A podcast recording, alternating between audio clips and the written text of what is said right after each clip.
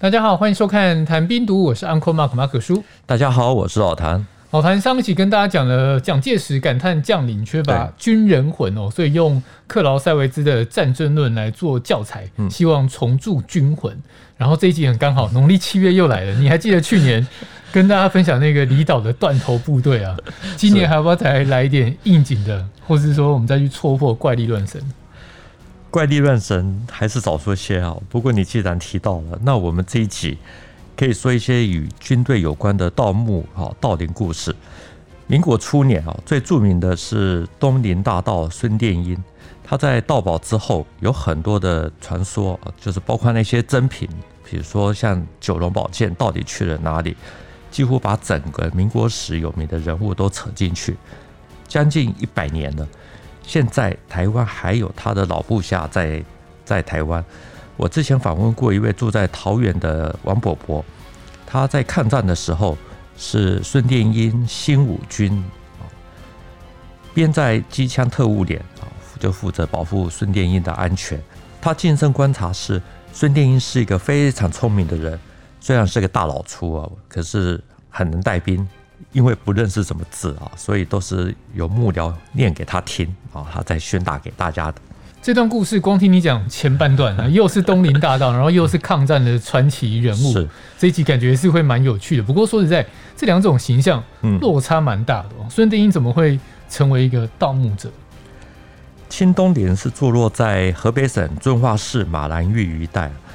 一共有5座地陵、4座后陵啊，还有其他一些房子等等的陵寝。孙殿英之所以成为鼎鼎大名的军阀，最主要就是他在1928年7月盗挖了乾隆皇帝的御陵，还有慈禧太后的普陀御定东陵。这位孙殿英从小就是问题学生，他7岁的时候在私塾跟同学吵架，被老师骂了，他就一怒之下就放火烧了私塾，就被退学，所以不认识几个字。因为头脑很聪明，所以他就从军，就爬得也很快。1928年的时候，国民革命军北伐军进入了河北，奉军就撤走。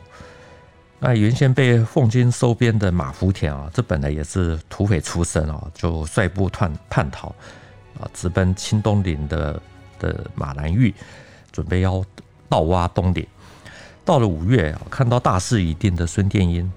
他也脱离了奉系张宗昌的阵营，就是倒向的蒋介石，就被改编为收编为国民革命军第6军团第12军，就奉命去清东陵一带要剿匪。接到任务的孙殿英在去东陵的路上，就看到了很多被拆毁的殿宇的那种木料啊等等啊，就被大量的被盗运。他认为说啊，这是一个好时机，马上就命令第8师的师长唐文江，就赶快率兵前往。7月2日晚间呢，就赶走了马福田。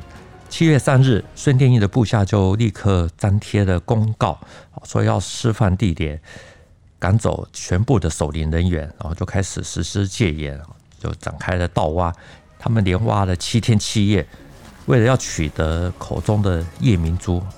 这些盗挖的士兵还把老佛爷的嘴都给抠破。你刚刚说他看到被拆毁的那些殿宇的木料被大量的盗运，然后他认为这是一个大好的机会。是，歪脑筋真的动得很快。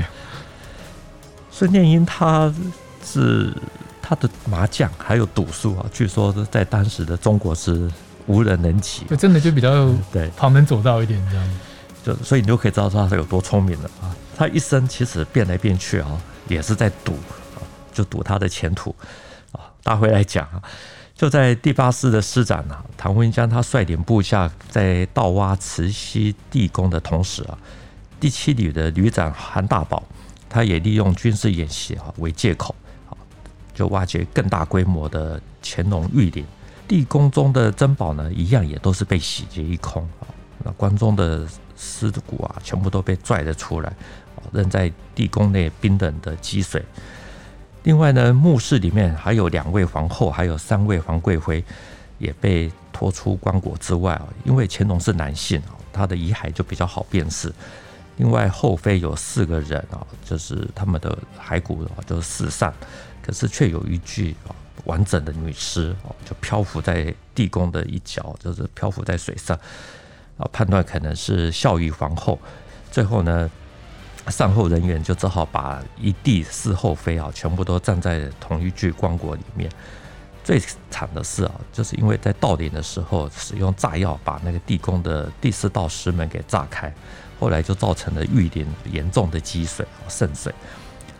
总之呢，乾隆陪葬的宝物非常之多，其中最著名的就是乾隆颈上挂的一串朝珠108颗，另外他身边还摆了一柄九龙宝剑上面雕了9条金龙，就象征99归一。剑鞘是用名贵的纱衣皮制成的，就是嵌满的金刚钻啦，还有 红蓝宝石等等，据说是价值连城。那慈禧太后的陵墓呢？根据军统将领文强所写的《孙殿英投敌经过》这篇文章里面提到，孙殿英曾经跟他讲，慈禧太后 的墓挖开蹦开之后呢，规模虽然没有乾隆来的大，可是里面的宝物却多到记不清楚。那慈禧从头到脚一身全部都是宝石量一量算一算大概有5升之多。那慈禧的枕头是一只翡翠西瓜这是一种石料，不是说这个她是睡在那个西瓜状的这个翡翠上面。她口里含了一颗夜明珠，分开就是2块就透明无光，可是合拢起来就是一个圆球，会透出一道绿色的寒光，在夜里呢这种100步之内可以看得到头发就是说可以使那个尸体不化。所以这个慈禧的棺材被劈开以后呢，老佛爷就好像在睡觉一样，只是吹了风脸上才发了黑。这要是放在好莱坞就是神鬼传奇系列可以拍这样的电影。这次的盗墓呢，连挖7天7夜就到了7月11日就20多辆，快30辆的大车才把这些珠宝全部都载回司令部。中央日报在8月13日才报道这件事情，这才轰动了全国，变成特大新闻。盗墓是见不得人的事情，对不对？尤其这一次是军队带头，对，被媒体曝光之后，蒋介石要怎么解决？受到舆论压力蒋介石他就下令阎锡山查办此事。孙殿英看到事情闹大了，他就宣称说这个是剿匪所得，就主动上缴了一部分的珠宝。那当然他自己也留了一部分同时找到了一个外国的古董商人，就卖给他，据说就卖了足足11箱的珠宝，换到了528挺的丹麦式的轻机枪，还有145门的小型平射炮，还有5000多支的步枪所以他自己的实力就大增。那另外呢，他其实还有一部分是私藏起来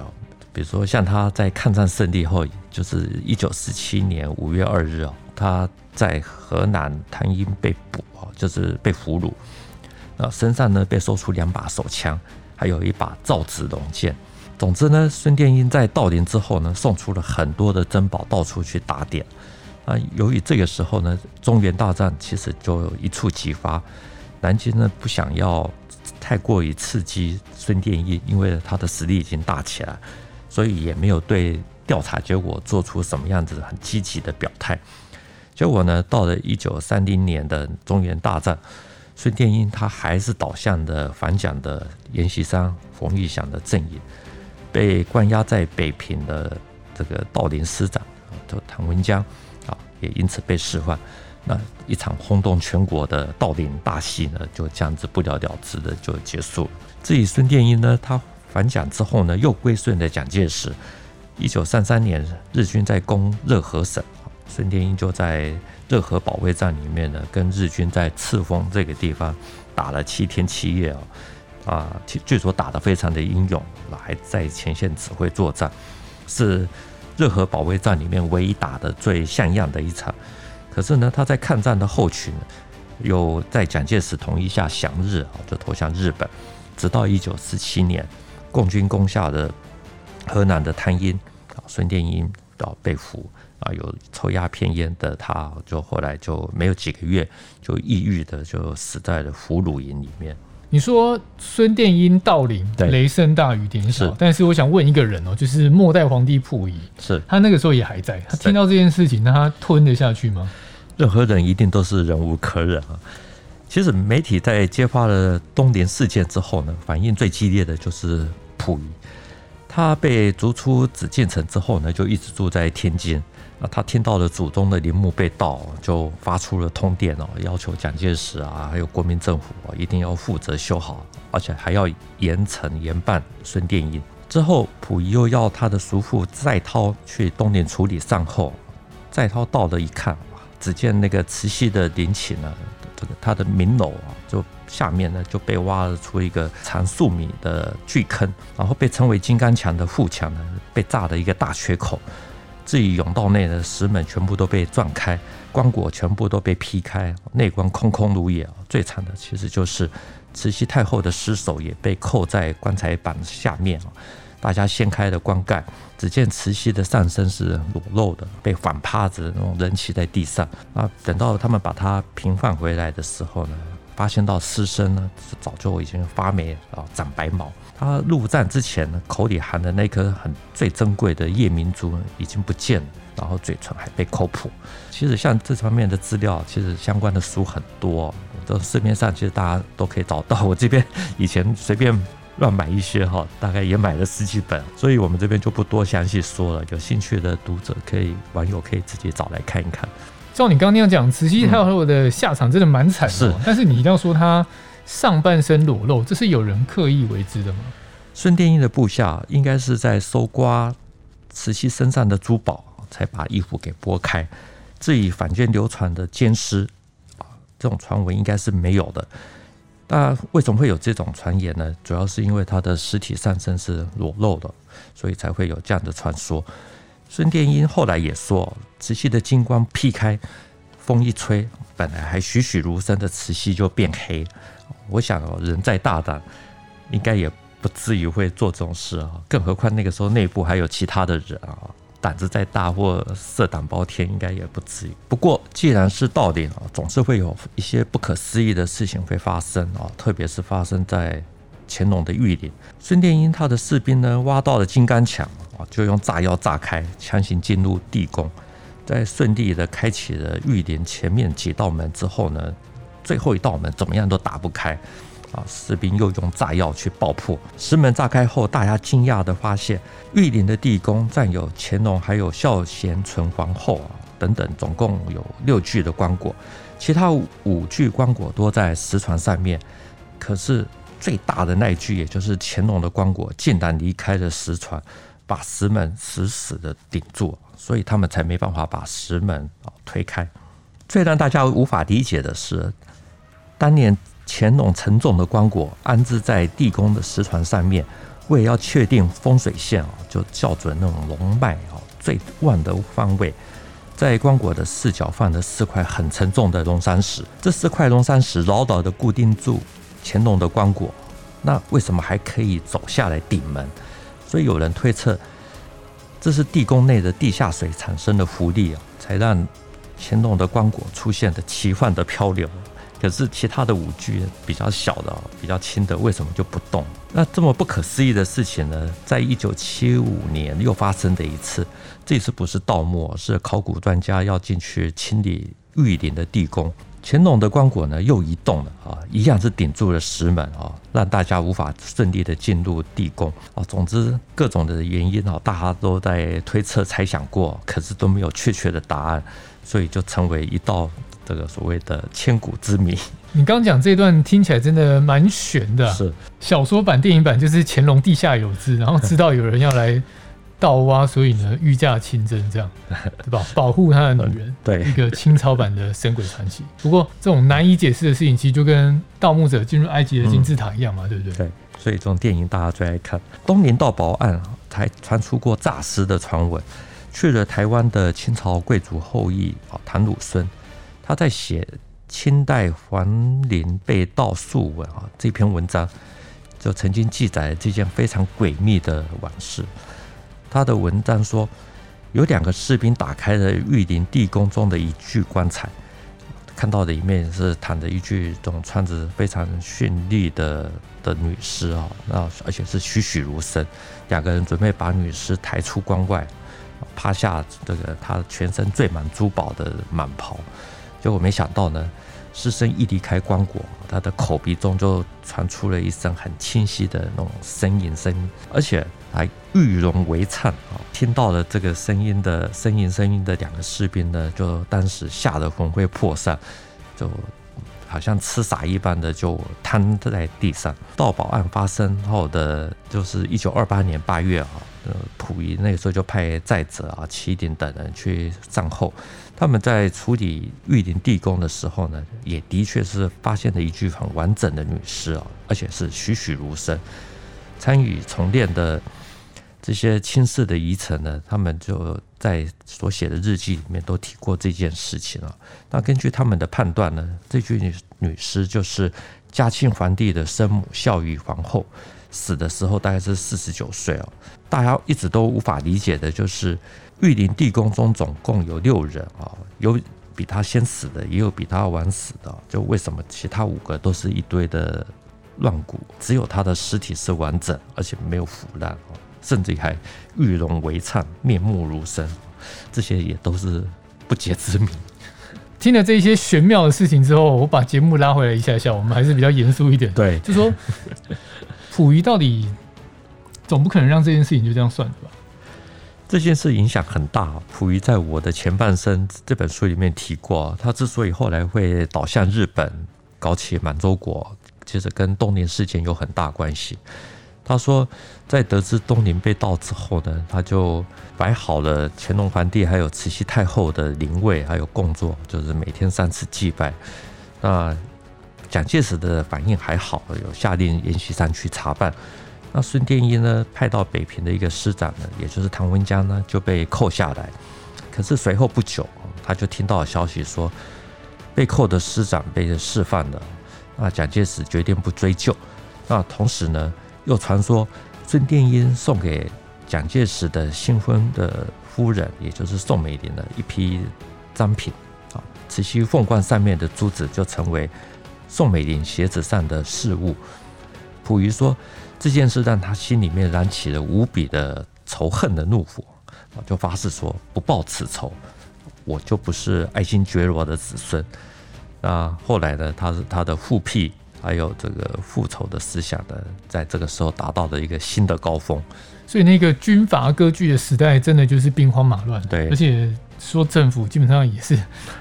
无政府状态，我自己觉得。是。而且你像你讲孙殿英，他因为利益熏心而盗陵，还差点让中国丢在东三省。孙殿英他是自称明末名臣孙承宗的后裔，就做过兵部侍郎。相当于国防部长的孙承宗呢，是在崇祯11年清兵第4次入长城啊，他那个时候已经75岁了，可是就率领全家就坚守河北的高阳城啊，一家40多口都全部都壮烈牺牲。孙殿英说：“哎，我是孙承宗的后代啊，所以这次的盗墓呢，这个要来报仇，其实就把自己的行为给合理化。”那溥仪呢，自己也说，他东林被盗就是作为他复辟的动机，其实两边多少都是有在合理化自己啊，特别是孙殿英的说法，其实是更加的牵强，扯很远。对，不过我们今天也不是在替孙殿英在讲话，因为如果他当时没有盗陵，大概被他赶走的马福田也要背这个罪名，因为那个年代是在孙殿英盗陵的前后。清朝的这些帝王后妃的陵墓，其实也都屡屡被盗。在孙殿英下手之前，也就是1928年的春季就已经有土匪盗惠妃陵啊，惠妃的尸体还被扔出整个关外。那之后呢，满人也就是旗人，他们自己也有盗自己的这种他们的祖先的陵墓，比如说像是光绪最爱的珍妃。郑妃墓也被盗啊！盗陵的人就是8个祖辈都是守陵的旗人的后裔。不过我没有想到的是，孙殿英竟然是前朝的名门后代。那是他自己说的，我没有特别研究。总之呢，在那个动荡的年代不是只有乾隆的玉陵慈禧的定东陵还有珍妃墓被盗。1945年的8月日本投降。在当年的后半年还有次年的年初，因为整个河北啊，其实那个时候有很多地区是权力真空，一些不法分子又对东邻的其他的地邻大肆的挖掘，康熙大帝的景陵、咸丰的定陵、同治的会陵，还有慈安陵，陵寝被盗之多，损失之惨，大概是超过了第一次。那第二次大案这种盗陵案爆发之后呢，1949年，东陵附近的一些不法村民又把这些盗过的陵墓又再做了一次的清仓，把仅存的珍宝全部都一扫而空。所以我们整个看下来，就是在1949年之前呢，我觉得孙殿英他没做，别人也会做，汉人会做，满人也会做。说到底，其实就是在军阀时代特定时空才会出现的兵匪产物。只是这些事情我们也不能合理化，该谴责就要谴责，因为这些是文物的重大的浩劫，不必要无限上纲的扯到民主大义。对，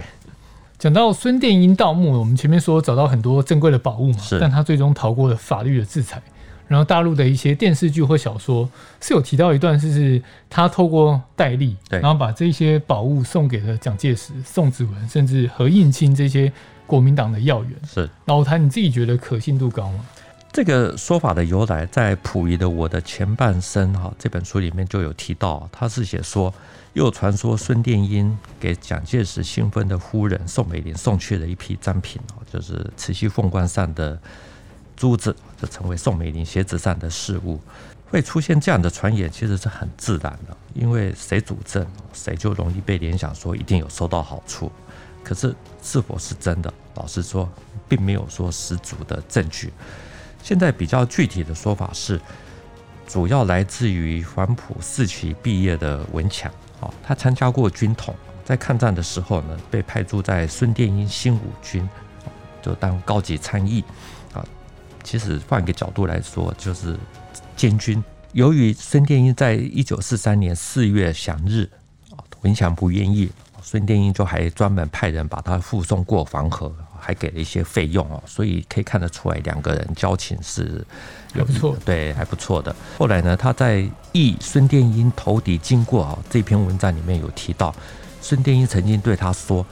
乾隆的墓修的富丽堂皇极了，棺材里的尸体已经化了，就只留下头发还有辫子。那陪葬的宝物不少，最宝贵的就是颈上的一串朝珠，108颗，听说是代表18罗汉，都是无价之宝。其中最大的2颗是朱红色的。那他在天津见到雨农，也就是戴笠的时候呢，就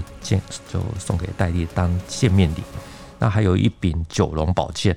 有9条金龙嵌在剑面上面。剑柄上呢是宝石，那我就托雨农，也就是戴笠赠给委员长或何部长，就是何应钦。那他说，究竟戴笠到底是怎么处理？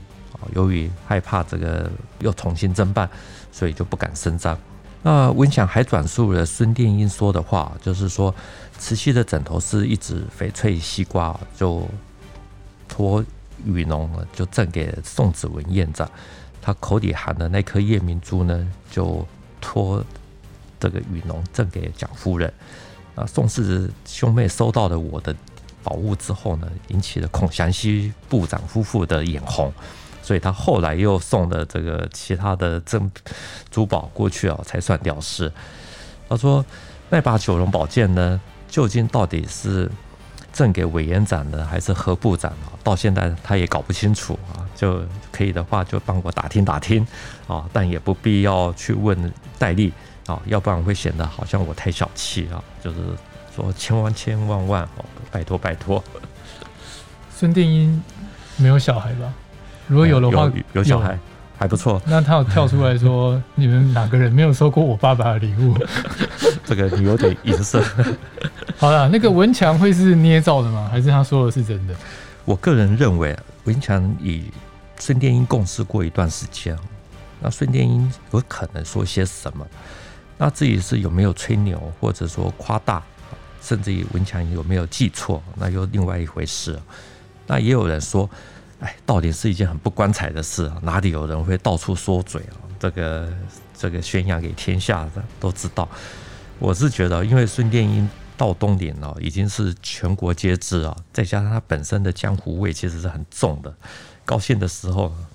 有可能是不会隐瞒什么。那更何况呢，他的重要的部下其实也都拿过这些纪念品，而且丝毫都没有隐瞒，也很爱献宝。我有一本书啊，就是提到黄埔五期毕业的邱行湘，也就是青年军第206师的师长，他在洛阳战役被俘啊，就被送到了河北省武安的黄埔村，就刚好里面有孙殿英底下的两个师长，一个叫刘岳亭，另外一个叫杨明轩，这两个人身上呢都有孙殿英送的珍宝，像杨明轩他腰上挂的就是一个带色的玉蟾，说是造型逼真，而且杨明轩就很爱现，就不分昼夜就在邱行湘的面前这样子换来换去。所以呢，孙殿英上下的送礼是绝对有可能，只是说中间的很多过程，或者说有没有被黑吃黑，就没有人知道。就拿溥仪说的慈禧凤冠上的珠子变成宋美龄鞋子上的饰物这件事情来说，它传到现在呢，就变成是说宋美龄的高跟鞋上面总坠着夜明珠。我觉得以常理来推论，也许宋美龄的鞋子上面是真的有珠子，可是因为她的家族本来就是有钱，所以真要打扮，这些钱应该都还花得起了，不必说一定是在收赃品。那至于说鞋子上坠着夜明珠，我们前面说如果分开两半就透明无色，其实也没什么好看。那合拢在一起呢，百步之内可以照头发，这样穿起来也太可怕了。所以这个我是觉得这些都还有待考证，对，不必说马上就说啊，这个一定有真的收到。老谭刚几乎把所有的提到的宝物都讲了一遍了，有一个没有讲，九龙宝剑跑哪里去？九龙宝剑，我先说，